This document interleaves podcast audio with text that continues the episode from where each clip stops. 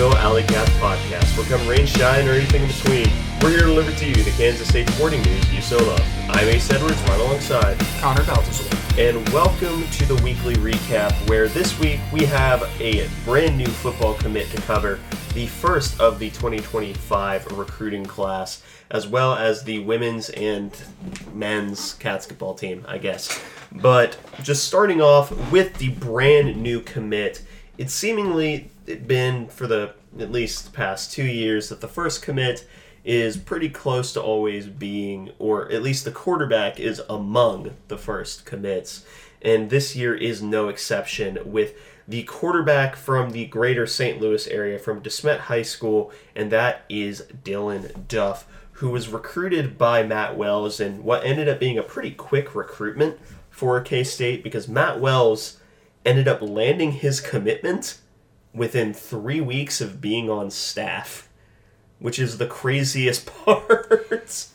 Yeah, uh, the, that that's a good way to put it. Is this did go really quickly.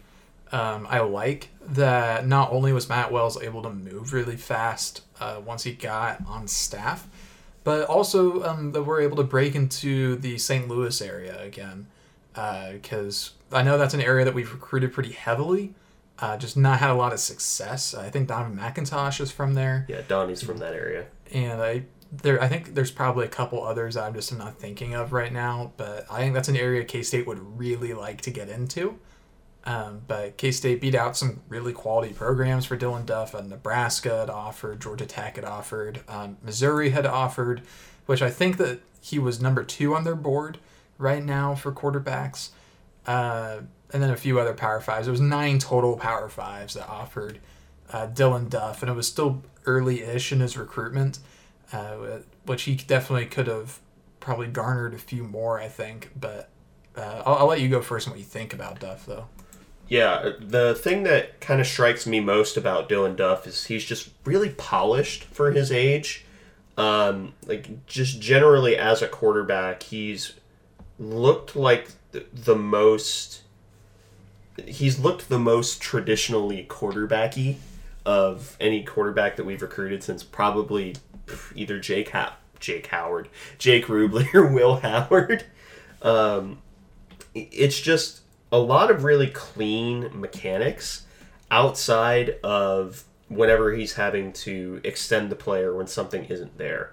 Right now, he's a quarterback that really seems to thrive in structure, which makes sense. He's only been starting for one year.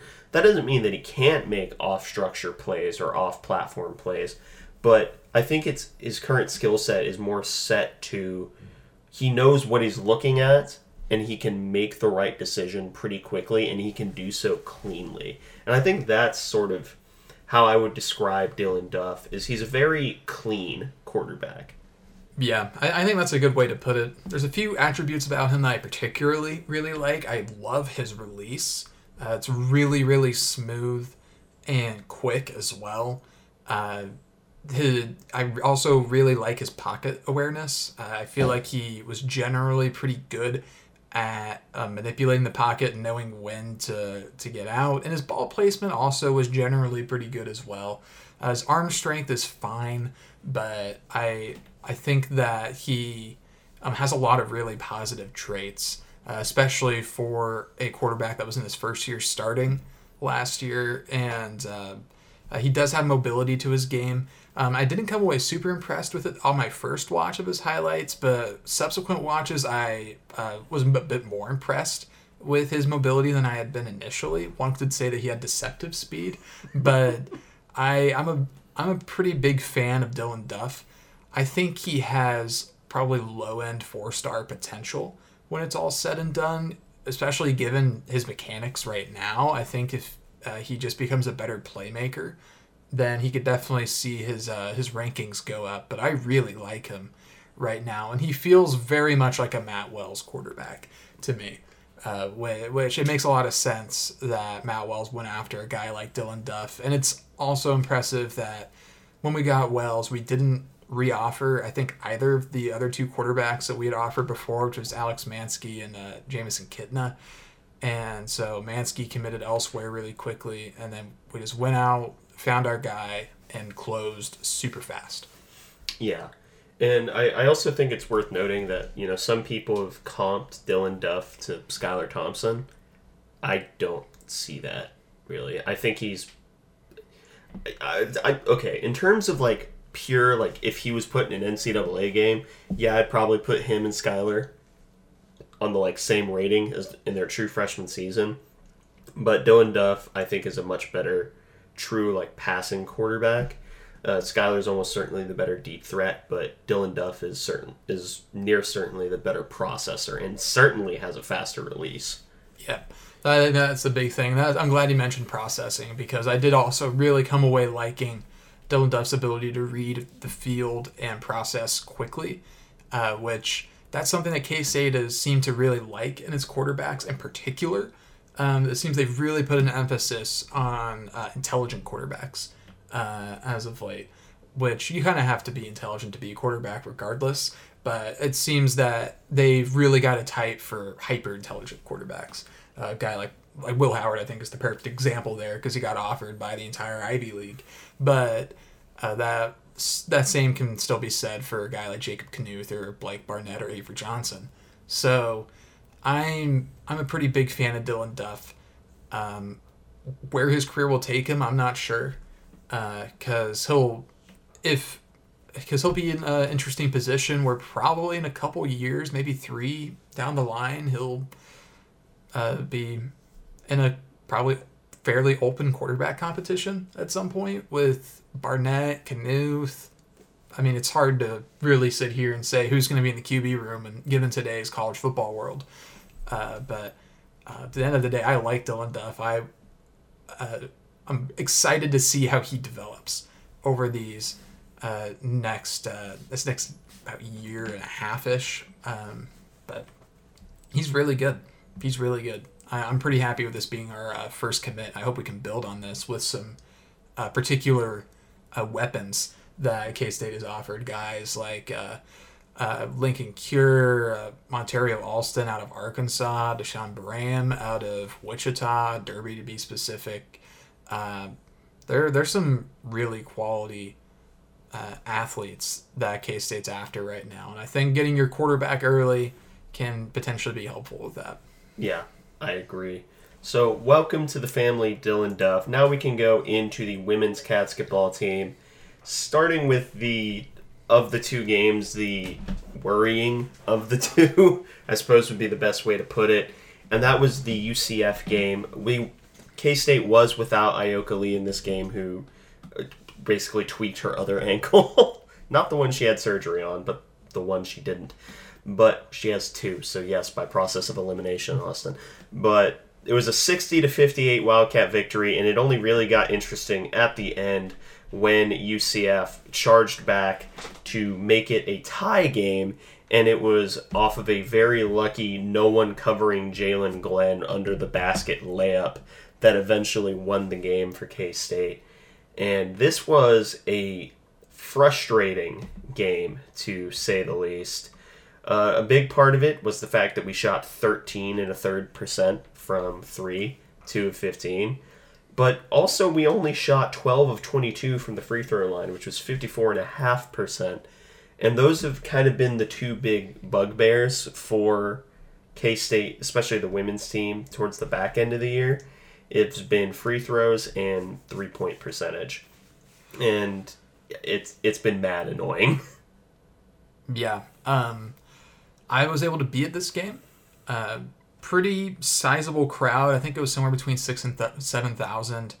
Uh, but yeah, three point shooting was brutal in this one. Uh, the first quarter, particularly, was really brutal. Uh, we had a great second quarter though, uh, but yeah, it seems like this team has really struggled uh, to put games away because we were up by double figures in the second half, but we let UCF back into it. We just couldn't really stop them at various points. Um, still hold them under 60, which is good, but I I feel like we could have done more in this one. I mean, a win's a win, a win counts all the same, so I'm not going to sit here and bellyache too much. Uh, but it just wasn't the most impressive performance in the world, uh, especially given the expectations that I think we've developed for this team. And I think they've earned uh, those expectations as well because they're uh, they're just that good. But I'm I was happy I was able to go. Uh, it was there was a great crowd pop at the very end uh, when uh, we found Jaelyn Glenn for that layup, uh, and so the, the crowd was pretty into it. The crowd was pretty involved. Uh, it was it was a, a, good environment, and I'm glad that we were able to come away with the win. I just you know I wish that we be a little bit more convincing sometimes. Yeah, and I, I think that's the best way to put it. But I'll go ahead and go into the starters. Leading scorer was Gabby Gregory, who played 36 minutes, 7 of 14 from the field, 1 of 8 from 3. She took by far the most threes on the team, more than double the next highest amount. Was 4 of 5 on her free throws, got 7 rebounds, 4 fouls, 1 assist, 3 turnovers, 1 block, 1 steal, 19 points, so she stuffed the stat sheet. Serena Sundell, 34 minutes, 5 of 8 from the field, 0 of 4 on her free throws three rebounds, four fouls, five assists, seven turnovers, one block, 10 total points. Jaelyn Glenn, 35 minutes, two of eight from the field, one of three from three. Three rebounds, two assists, seven steals, and five total points. Gisela Sanchez, seven minutes, 0 of three from the field, one of two on her free throws, one rebound, one foul, one turnover, one point. And then Brylee Glenn rounds out the starting five. 15 minutes, 0 of 6 from the field, 0 of 1 from 3, one turnover and two steals with no points. So the the big thing that bothers me here is the inefficiency from the free throw line and it, well be honest it, it Gabby's been bad from three this year. Yeah, uh, it's been pretty brutal. Uh, luckily in this game though we did adjust for that, and uh, she was very effective around the basket. Uh, uh, that was kind of a, a, throwback to the Gabby of last year uh, really, where we saw her, we, we kind of would space the floor and then isolate her in the paint. And she has fairly good paint instincts for guard. Some of that is just because she's so strong. Uh, but she ended up being able to feed the post with Gabby uh, late later in the game, especially in the second half. That was huge.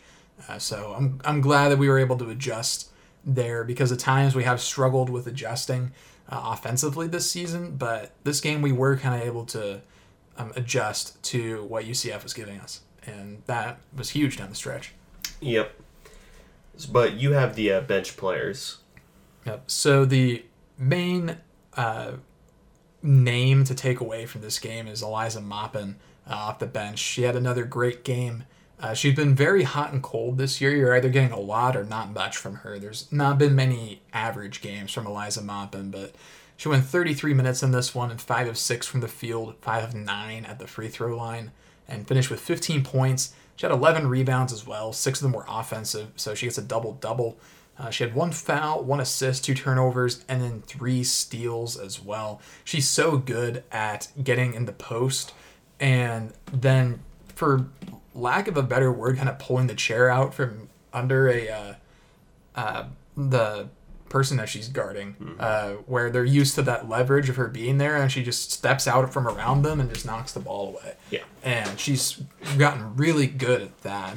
Part of that's just because she's so athletic and has great instincts. Uh, but Zyanna Walker also had a quality game. She was getting to the bucket um, and had some really nice contested layups. She's been really good in that game um, especially in conference play when the three point shot has been falling quite as much. But she gave us 28 good minutes. Uh, went 4 of 7 from the field, 0 of 1 from 3, 2 of 2 at the free throw line. Uh, finished with 10 points. And she had 5 rebounds, 2 fouls, 4 assists to just 1 turnover. And then she added a block and 2 steals. So, really, really good game from Zy Walker. And I, am glad that she's been able to adjust her game uh, where she hasn't been shooting as many threes uh, but she's been so good at getting to the bucket this year. And then Taryn Sides, she played 12 minutes, didn't make any shots, and had two rebounds, one foul, and one turnover. Uh, so not the greatest day for her, uh, but uh, she's been very hot and cold as well in uh, conference play, even coming off of what was a really good non-conference. But she just needs a little bit more time, and this is valuable minutes for her. Yeah, and I think that's really important to note is just like the the bench production that K State has been able to get, even when you have moments of, I, I suppose the best way to probably put it would be moments of weakness. Yeah, yeah, that's a fair way to put it. But the next women's game was up against West Virginia. This was a top 25 matchup, and this was a classic game. And I kind of wish K State would stop being in classic games because it's goodness gracious, it's it's stressful. But the beginning of this game was terrible. K State looked terrible, like really really bad. Second half, second quarter was really good. Third was mid, and then the fourth quarter we should have won, but we forgot that we had a foul to give, so we forced overtime. But then someone named Ayoka Lee, uh, you know, decided that she was going to completely take over. Sometimes Ayoka Lee has these games where she just decides that she is going to win whether we want to or not. And this was one of those games.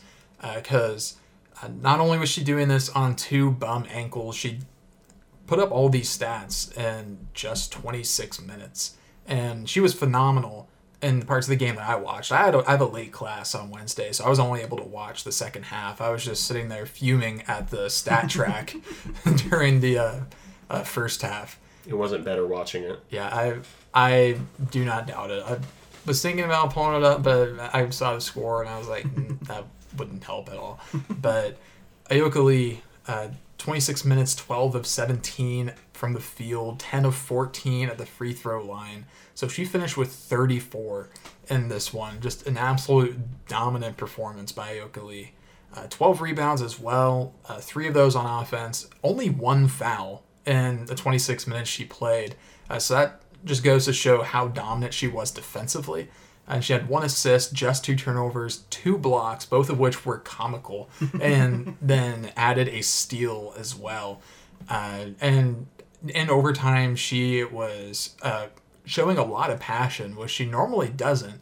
She's normally very reserved as far as great players go, because normally you, you see a lot of great players kind of wear their heart on their sleeve, but Ayoka Lee's generally the opposite. But you could tell that she was really in the zone in, in this game. Uh, maybe it was some pent up frustration with the injuries and not having been able to play very much, but she was uh, she was fantastic. This was this is going to go down as one of her career games, I think. Even though she's obviously had games where she's dropped more than thirty four, she's dropped more than double that. Yeah. uh, or she's dropped almost double that before. But doing it in just twenty six minutes on two injured ankles in a game where she was uh, limited. I mean, just 26 minutes to get this production is incredible. Uh, but Serena Sundell's next on our list. Uh, she played 32 minutes, went 5 of 10 from the field, made one three point shot on one attempt, and she did get injured on the attempt. Uh, Should have been a foul. yeah, it should have been a foul because I think it's generally a foul when you don't give proper space uh, to the shooter to land on a three. So that's what that should have been, but they didn't call it. She missed her one free throw, uh, so she finished with 11 points and had one rebound, one foul, three assists to five turnovers, two blocks, and a steal. Uh, so kind of turnover happy. Uh, in general, we were pretty turnover happy. We had like 12 turnovers in the first quarter. Uh, it was pretty abysmal. Uh, then Brylee Glenn, she played, I think that's 38 minutes. Uh, it's tough to read the font on the new website. Yeah, the new website's not know, great. It's not it. It really isn't.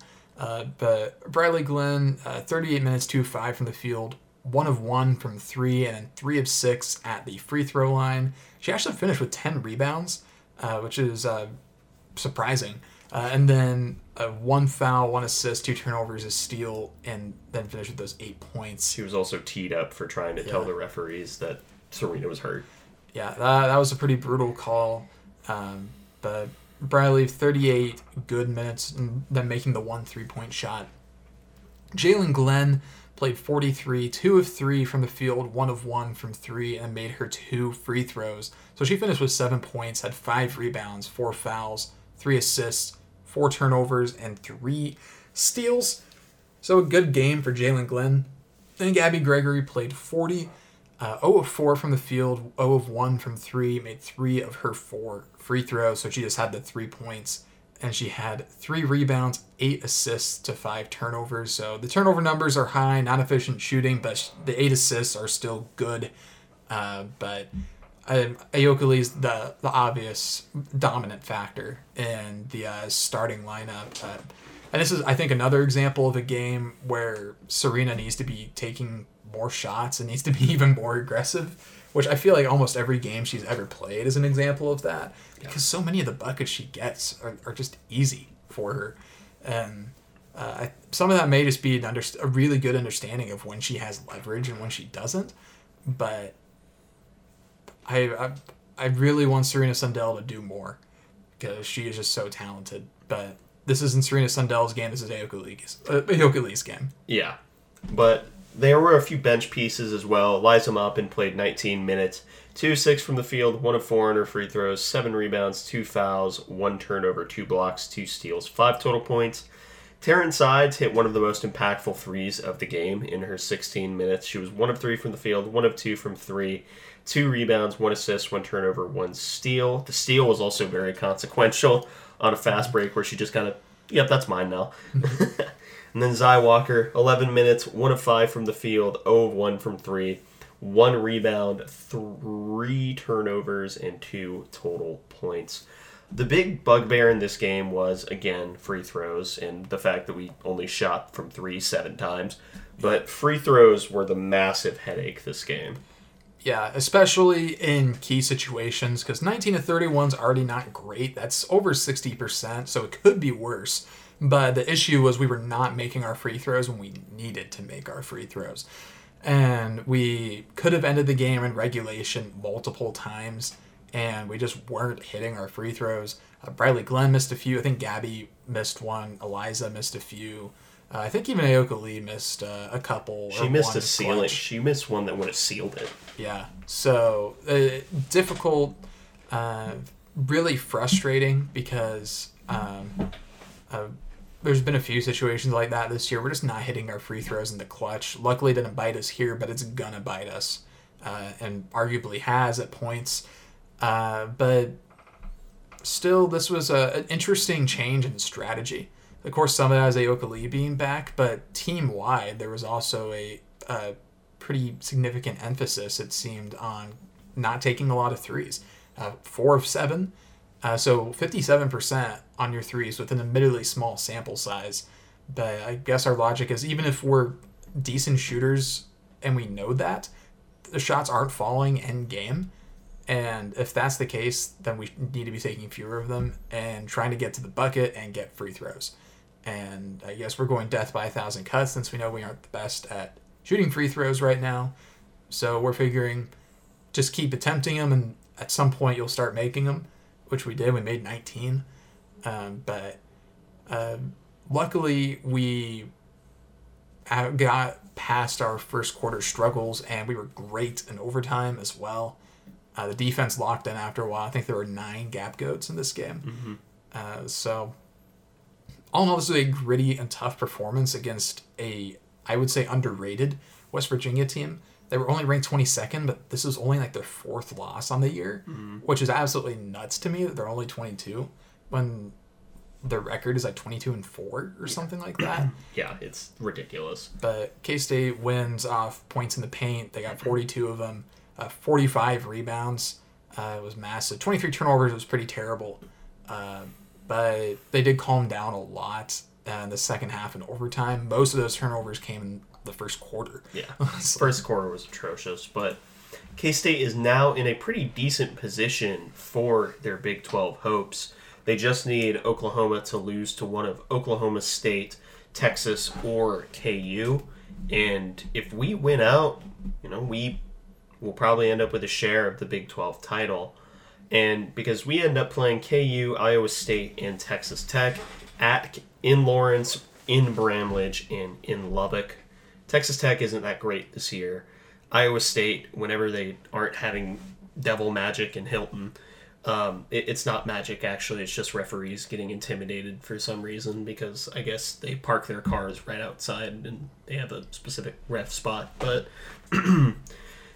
you know, it's it's looking good for the women's team.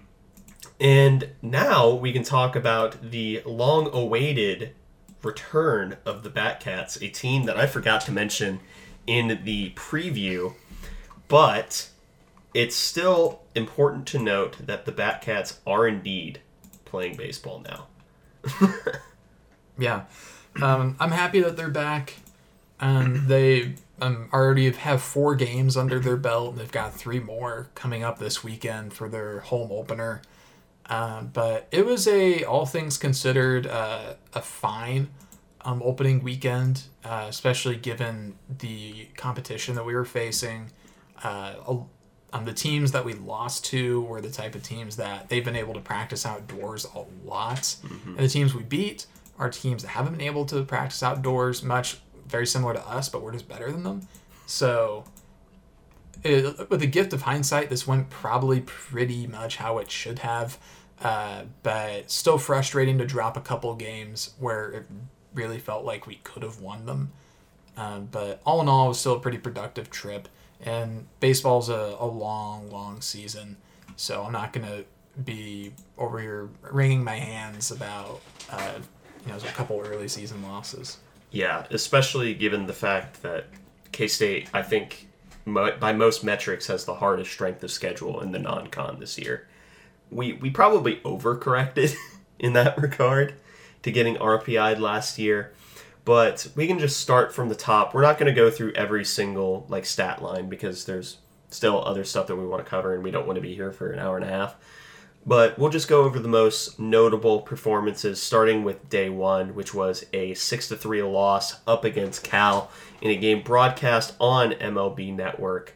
And to me, the most notable performances were pretty much it, it went down to Daniel Rivera having a really, really good day, two for four. Um, Brendan Jones had two RBI off of a really, really good home run that he just yoinked. But outside of that, Kaelen Culpepper had a two very near home runs. One just ended up being a double. Rafi ended up hitting the nuke that wasn't. It just disappeared into the night. Yeah, it was a hit that it just curled foul, but if it had stayed fair, it probably would have gone like 450. yeah. and it, it, I mean, it, when we say it disappeared, it, it was nighttime. It literally, the ball literally disappeared. Yeah, you could not see it. But also low bliner went uh, two for four with a hit. Had low bliner's been at the beginning of the year has been really really good. Yeah. Uh, he's been good. Uh, pitching, uh, Boerema was um, just kind of okay. Uh, he only went three innings. Uh, he did get four strikeouts, but he allowed two. Uh, so not the best outing for him. Josh Wintrib uh, wasn't fantastic, but Jack Wentworth had a pretty solid outing, all things considered. Uh, just one earned run and two and two thirds of five strikeouts and a walk. And also he punched himself in the face. Yeah, he did. He punched himself in the face numerous times uh, coming onto the, the field. Uh, I guess it worked because he ended up having uh, the best outing of the day for any K State pitcher. Um, and has also changed up his game a lot. He's a curveball guy now, as opposed to being a more traditional uh, fastball slider heavy. Uh, but he's uh, still using the fastball, but he's more changeup and uh, curveball reliant now, and seems to have found a pretty decent niche there so far. It's early, but he looked fairly decent. Yeah. But are there any other, you know, notable performances you want to talk about, or do you just want to talk about the game more generally for a minute or two? Let me just talk about the game. Okay. I there was a of course you have the Kaelen Culpepper web gem. Every time that we don't mention there's a game with a Kaelen Culpepper web web gem, just assume it happened because it it's gonna happen. But to to me the the biggest thing that I took away from this was it was really just they chipped away, and I think that's the best. I think that's going to be the main weakness of this K State team is we will have innings where we just go off offensively, but the defense and the pitching is still kind of a question mark. I I do think it'll probably end up net being better than last year because I think we have better arms than last year, although we don't have like Kyler Haney, for example.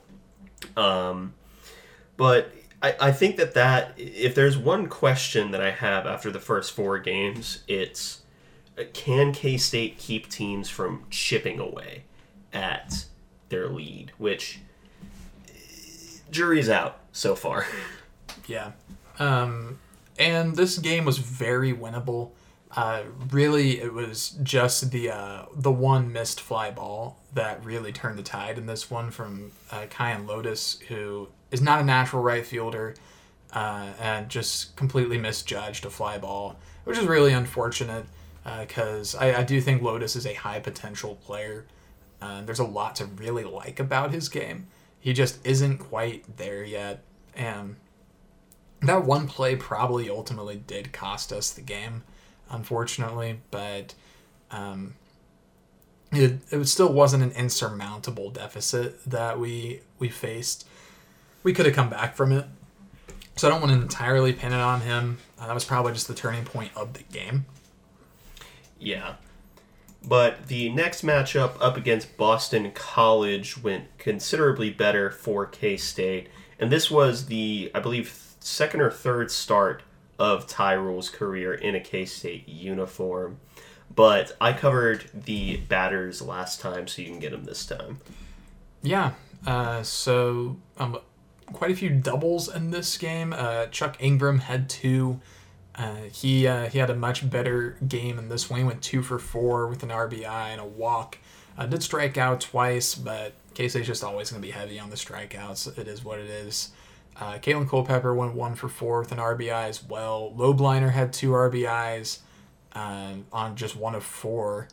Um, Daniel Rivera walked. Um, Brady Day walked twice, so back to his uh, his usual ways of last year.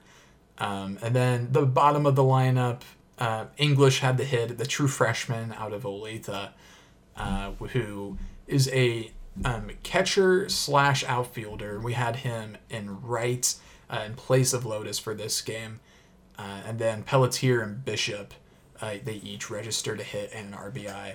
Uh, but it was a pretty even dispersal, all things considered, uh, over um, on this entire game. Chuck Ingram is the only guy with multiple hits, and this one day um, had multiple walks. Uh, but and Brendan Jones got hit by a pitch as well. But that uh, that was really about it. There were three double plays as well in this game. K State, I think, is about at the top of the country right now in terms of uh, double plays, uh, double plays turned. Yeah. Uh, so, uh, we we definitely ground into a lot of double plays, but we're also going to um, get other teams in double play situations with Culpepper at shortstop, Day at second, and then David Bishop at first has been fairly decent so far this year too, and he's been a as far as nine hole hitters go, he's been solid. I think can't really be too upset if your nine hole hitter isn't exactly raking. No, so you can't be that mad about it. But on the mound is where a lot of good was seen for K State, including Ty Ruhl, who ended up going six innings, four hits, only two earned, three walks, and six strikeouts. The only complaint I had is that he was left in for too long, because uh, the seventh inning was really the only inning where BC was making even remotely something resembling a push. And then Weisenbaker ended up coming in in relief, had a pretty tough day. But then Blake Dean came in for the three inning save with only a walk and six strikeouts, only giving up, well, exactly zero hits. yeah. So Blake Dean was a, a massive surprise coming into this game. We were high on him, but we didn't we I don't think even we were three innings no hit high on him. Yeah. Like I, I saw him in K State's fall game against Iowa Western and I thought, oh, this guy's good. He could he could be a decent reliever, but this definitely exceeded my early season expectations uh, for him. But it's clear that K State is very high on Blake Dean playing him this early. Yeah. That that's pretty much it for the BC game. Ended up winning six to four. But then the Georgetown game, this one ended up coming down to the wire. And by coming down to the wire, I mean we sweated it a little bit more than we probably should have. Uh, it was a seven to six Wildcat victory, and the first uh, time we saw Tyson Neighbors this year, who ended up giving up a two home two uh, two run homer whenever he made his first appearance. But in terms of offense, there's a lot to like here. Brendan Jones ends up going two for four with a home run. Chuck Ingram also goes two for four with a home run and a walk and a strikeout. In fact, the only difference between Brendan Jones and Chuck Ingram's stat line is the number of RBI and the left on base. uh, Kaelen Culpepper, one for five, including an absolute missile. To whenever Kaelen Culpepper's hitting the ball this year, he's hitting nukes. Um, but yeah, Lobliner also goes. Brady Day and Lobliner also go two of three, and the entire bottom half of the lineup failed to record a hit. But yeah, it was a massive home run day for K State, and I think that's probably the best way to put it. Though there was an error from Daniel Rivera, his first on the year. It was just a overthrow. But you have the pitching. Yep, this was the first time we saw uh, four pitchers in a game. Uh, we saw a new pitcher, uh, I believe a transfer from Wabash Valley, mm-hmm. Jacob Frost. He uh, started in this game. He went five innings, uh, only gave up three hits um, and one earned run. Uh, so one of those runs was off of because he did give up two total runs. one of those was off of the error from Rivera. but three walks, four strikeouts, did hit a batter. he went 95 pitches. And as far as a day three pitcher goes, I was fairly impressed with him, especially given our history with struggling to find a day three pitcher. Uh, but Frost was pretty solid, I thought, for his first outing on the year. We also saw Preston Martinez for the first time this season. He went two thirds of an inning and gave up two earned runs on two hits uh, and also hit a batter. Uh, so just 14 pitches for him was not fantastic, uh, only facing uh, uh, three, or only facing five batters. So not the best day or best debut uh, for Preston Martinez, who's a guy who I do like. I, I do think he uh, brings value to this team as a, a weird arm angle guy and uh, is generally got some good stuff. It just wasn't his day. Uh, but then Jackson Wentworth, uh, he um, pitched for the second time uh, this weekend, and he gets credit with the win in this one. He goes two and a third with two strikeouts uh, faces seven batters and disposes with all of them in just 23 pitches. Uh, really, really good stuff from Jackson Wentworth. Uh, did he does occasionally give up solid contact at the outfield, uh, which is one of the drawbacks, I guess, with Wentworth. Uh, so he may be a guy that's better away than at home, but Wentworth is the comeback. He he's definitely a lot better. He uh, he took a massive step forward, which that's something that we speculated could happen given how long Tommy John takes to recover from, and that's what he dealt with as a true freshman. But now he's a redshirt sophomore, a full two years removed from that, and he looks like a different pitcher uh, at this point, and he's doing really well. And Tyson Neighbors, we saw him for the first time this year, not his best day. Uh, he still uh, finished in Tyson Neighbors fashion, uh, but he pitches one inning, gives up a hit, two earned runs, one walk, and then two strikeouts. So he did finish on uh, a good note, but he um, did have to make it a little bit dramatic, which I think is maybe what he prefers. Honestly, I, I think that he he sometimes thrives in the high pressure situations that he creates for himself. Yeah, we call that the neighbors special. Yeah, uh, he he likes to make it a little dramatic. He likes to make it worth the price of entry, uh, but he he's still a very entertaining pitcher. Yeah, then the final game we have to talk about is up against Arizona State. They Arizona State ended up walking away with the win, nine to six. And this is the definition of a team that just chips away at your lead and refuses to go away. And because after not scoring in the first two, they score three in the third, one in the fourth, miss out on an inning, and then score at least one in every inning afterwards one in the sixth, two in the seventh, two in the eighth. This was a team that just refused to go away, and I think Arizona State's probably a little underrated because the, the their main question is pitching. Their offense is not their question at all, and it never has been. But uh, you have the batters this time around. Yeah, so Brendan Jones leading off again uh, goes 0 of 2, but he draws three walks. Uh, so striking out twice but drawing three walks, that is vintage Brendan Jones. Uh, high K rate, but he will definitely be walking a lot as well. He fishes for the walk a lot, unless he gets his pitch and then he's driving out. He's one of the strangest leadoff guys I've, I've ever seen. Uh, but Chuck Ingram didn't have uh, the best day. He went 0 for 1, did score a run because he drew a walk.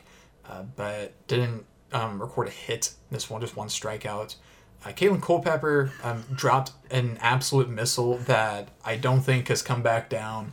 uh, uh, he went two for three, uh, that solo home run, uh, and also drew a couple of walks. One of them was an intentional walk, I believe, as well. Yeah, it was. So Kaelen Culpepper's getting the star treatment uh, this season. He has earned it. Uh, Brady Day, he had a pretty clutch day hitting as well. He um, drove in two uh, two runs, two for four on the day, and then also took in a walk as well. Just one strikeout. So pretty good day for him. Jaden Lobliner kind of came back down to earth a bit, 0 for 3, but he still drew two walks. Uh, then left the bases loaded at one point, which that's a trend. Uh, Kyan Lotus went one for four uh, with two strikeouts. He left the bases loaded at one point as well. Nick English came in and uh, pinch hit in the top of the ninth and had a sac fly, so we got an RBI out of it. Daniel Rivera, he went one for four. uh, Also dropped a yeah, nuke. Yeah, when he uh, he dropped a nuke too, uh, and then drew a walk as well.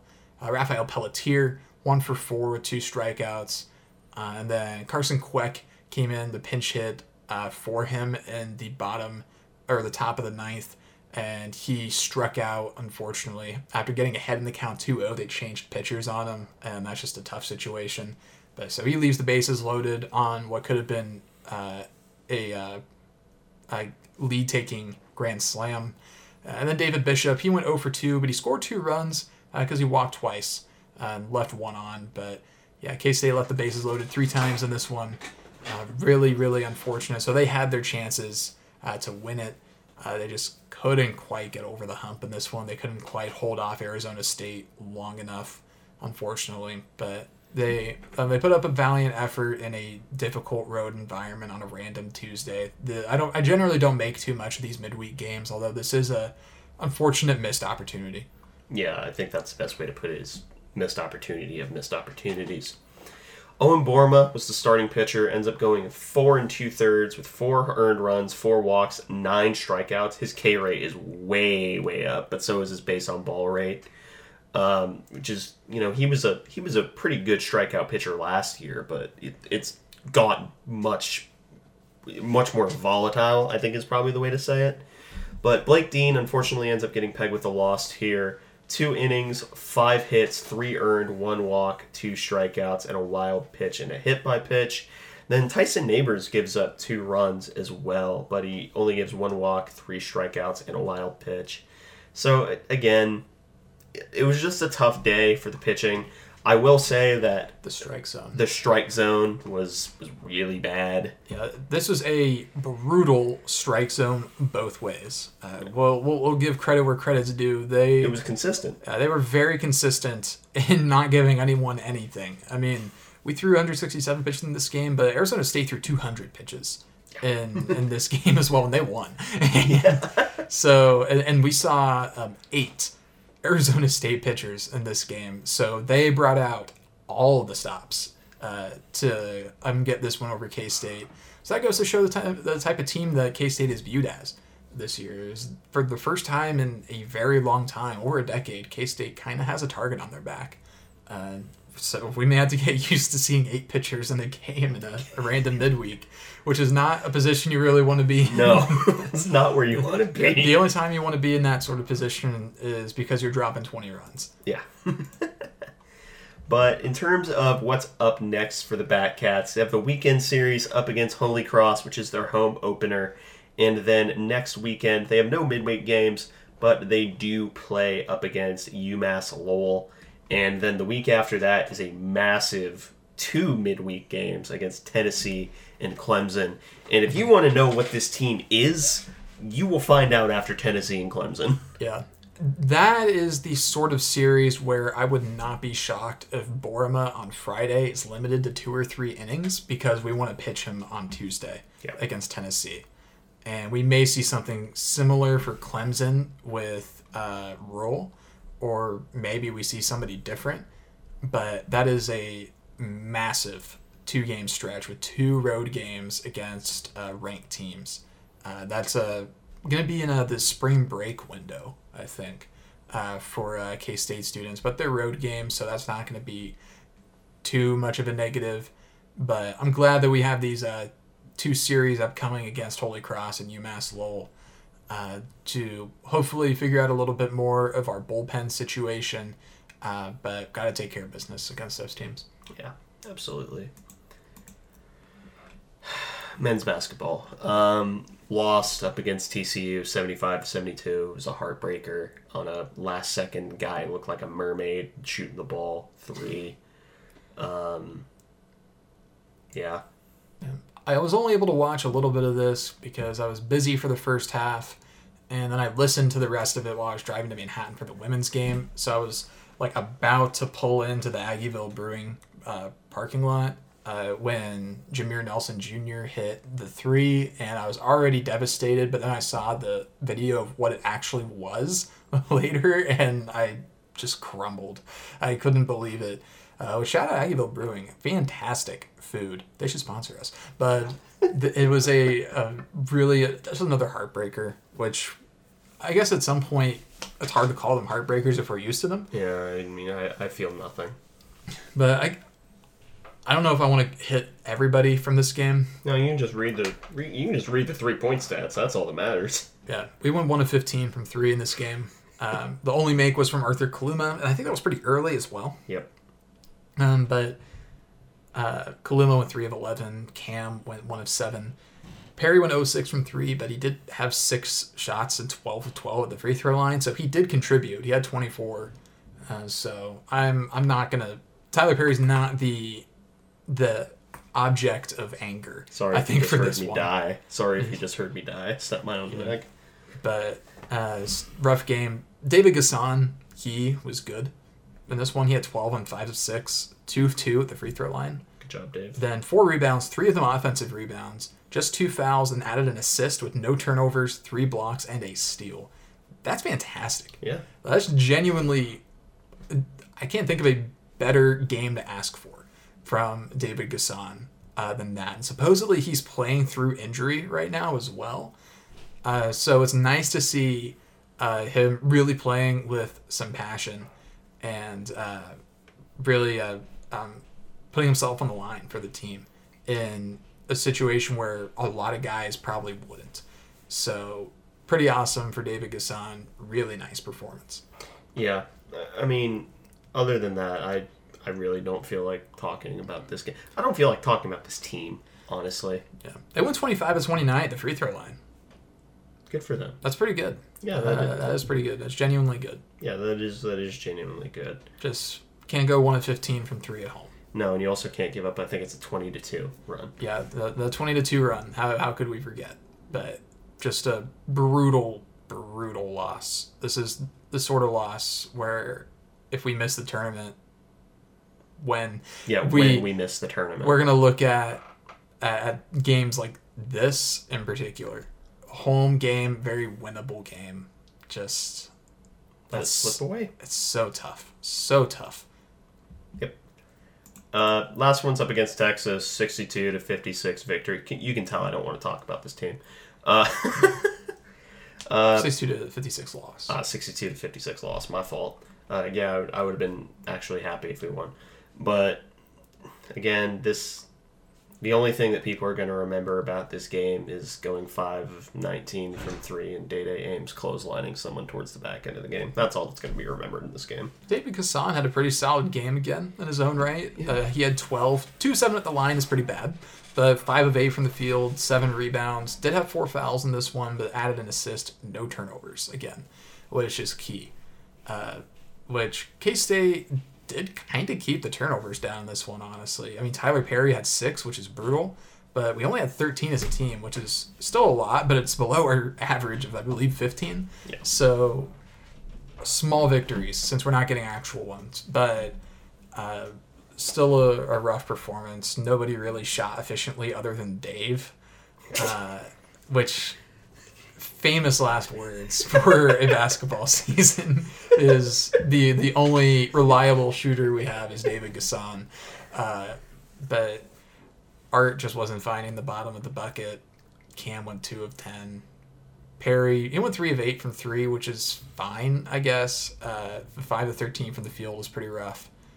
Um, did have three steals. I mean, this was a game that we did really cut down at the end, but just again we couldn't get over the hump. That's kind of been the story of this team is we're very good at cutting the lead down.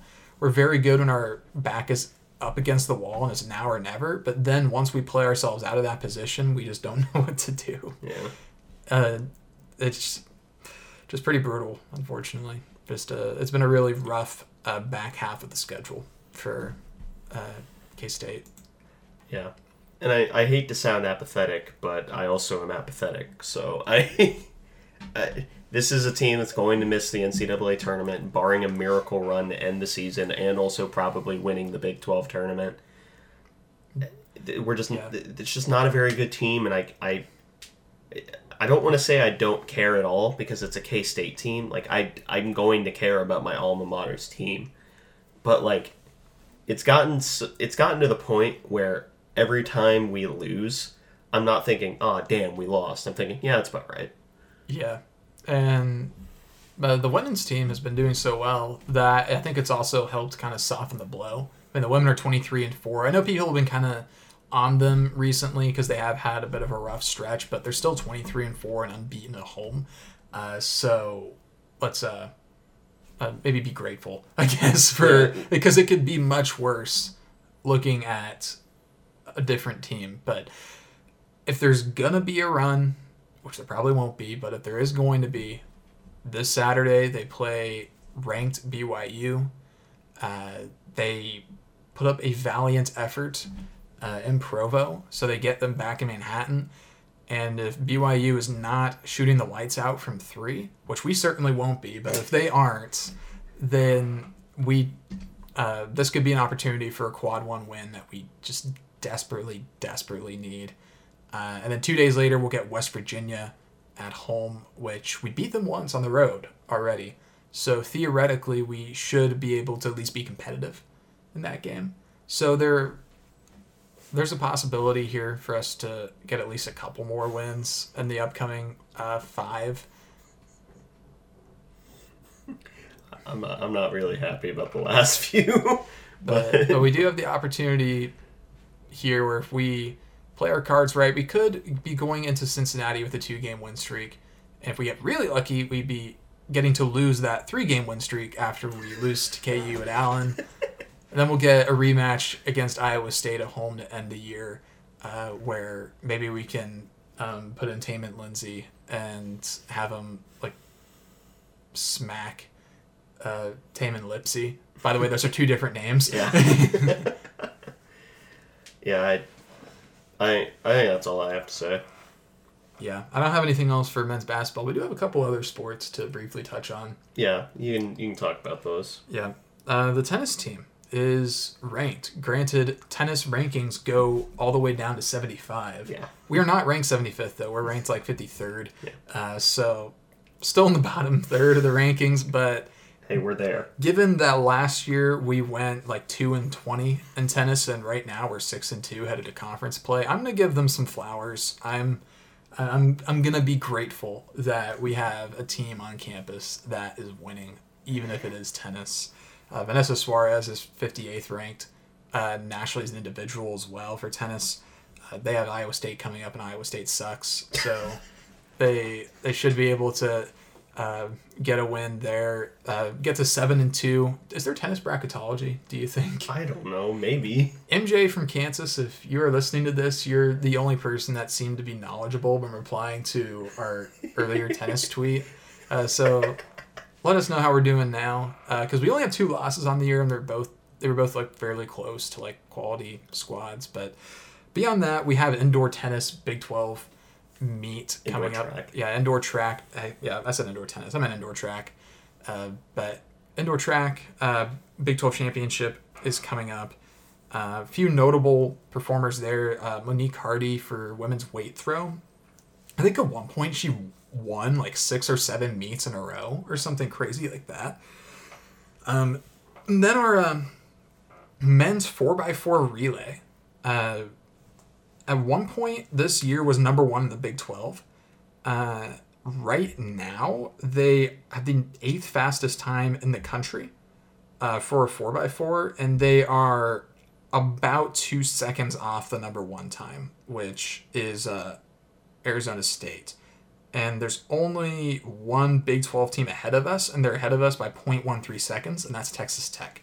So there's a non zero chance that we'll take gold at Big 12, uh, at the Big 12 meet in the, uh, uh, the big event. Uh, I mean, every track meet that's ever existed has ended with a 4x4. I don't know why that's a tradition, but every single track meet ends with a 4x4. Well, because it's probably one of the most fun to watch. That is true. So that's actually probably what it is. But uh, we have that, and then of course we always have high jumpers as well to keep our eyes on. But um, I think D. Scott Fritchen wrote a piece on the anchor of the 4x4 relay team, Tavon Underwood, who is somebody I think that we might have talked about or tweeted about at one point because he's a true freshman and his like high school sprint times were absolutely nuts, and like like he had like a hundred or two hundred meter time that would have like like gotten us points at the NCAA outdoor nationals like in uh, uh, last year. So there's some like genuinely good athletes on the uh, track team, and we have not really covered them much since the incident. But uh, I guess this is just our wacky segment for this week. Uh, it's uh, it feels a little rude to them, but it is kind of our wacky segment this week is uh, uh, covering the tennis and uh, track teams because they, they've earned the coverage. They, they've been successful. Tennis has far exceeded any expectations, but I had none. I, I, I figured we were done for uh, after last year, but though they're conscious this year and actually trying, which is cool. But and then the um, track team uh, seems like historically we've performed better outdoor than we have indoor, uh, from what little track I follow. Uh, I don't know if that will still be true now that we have a better indoor facility with like a bank track and everything. Uh, but I guess we'll see. I'm, I'm curious uh, to see how the, the rest of the uh, track season goes and tennis season goes once we hit conference play and outdoor play. But those two sports are respectively um, doing pretty well right now, and they don't often get a lot of coverage. So shout out to tennis and track. I agree. But that pretty much wraps up this episode of the Aggieville Alley Cats podcast. Thank you all so much for listening. If you want to follow or contact the show, you can follow us just about anywhere at Aggieville ACATS. And if you want to email us, we're AggievilleAlleyCats at gmail.com. If you want to follow us on a more personal note, I'm at ACEdward00. I am at Connor Baltazar, capital C, capital B. And if you want to support the show financially, please be sure to check out both the supporters link and the official Aggieville Alley Cats merch store. Both are linked in our Twitter and podcast bios. But most importantly, thank you all for listening to this episode of the Aggieville Alley Cats podcast. Where come rain, shine, or anything in between, we're here to deliver to you the Kansas State sporting news that you so love. Stay safe, Alley Cats.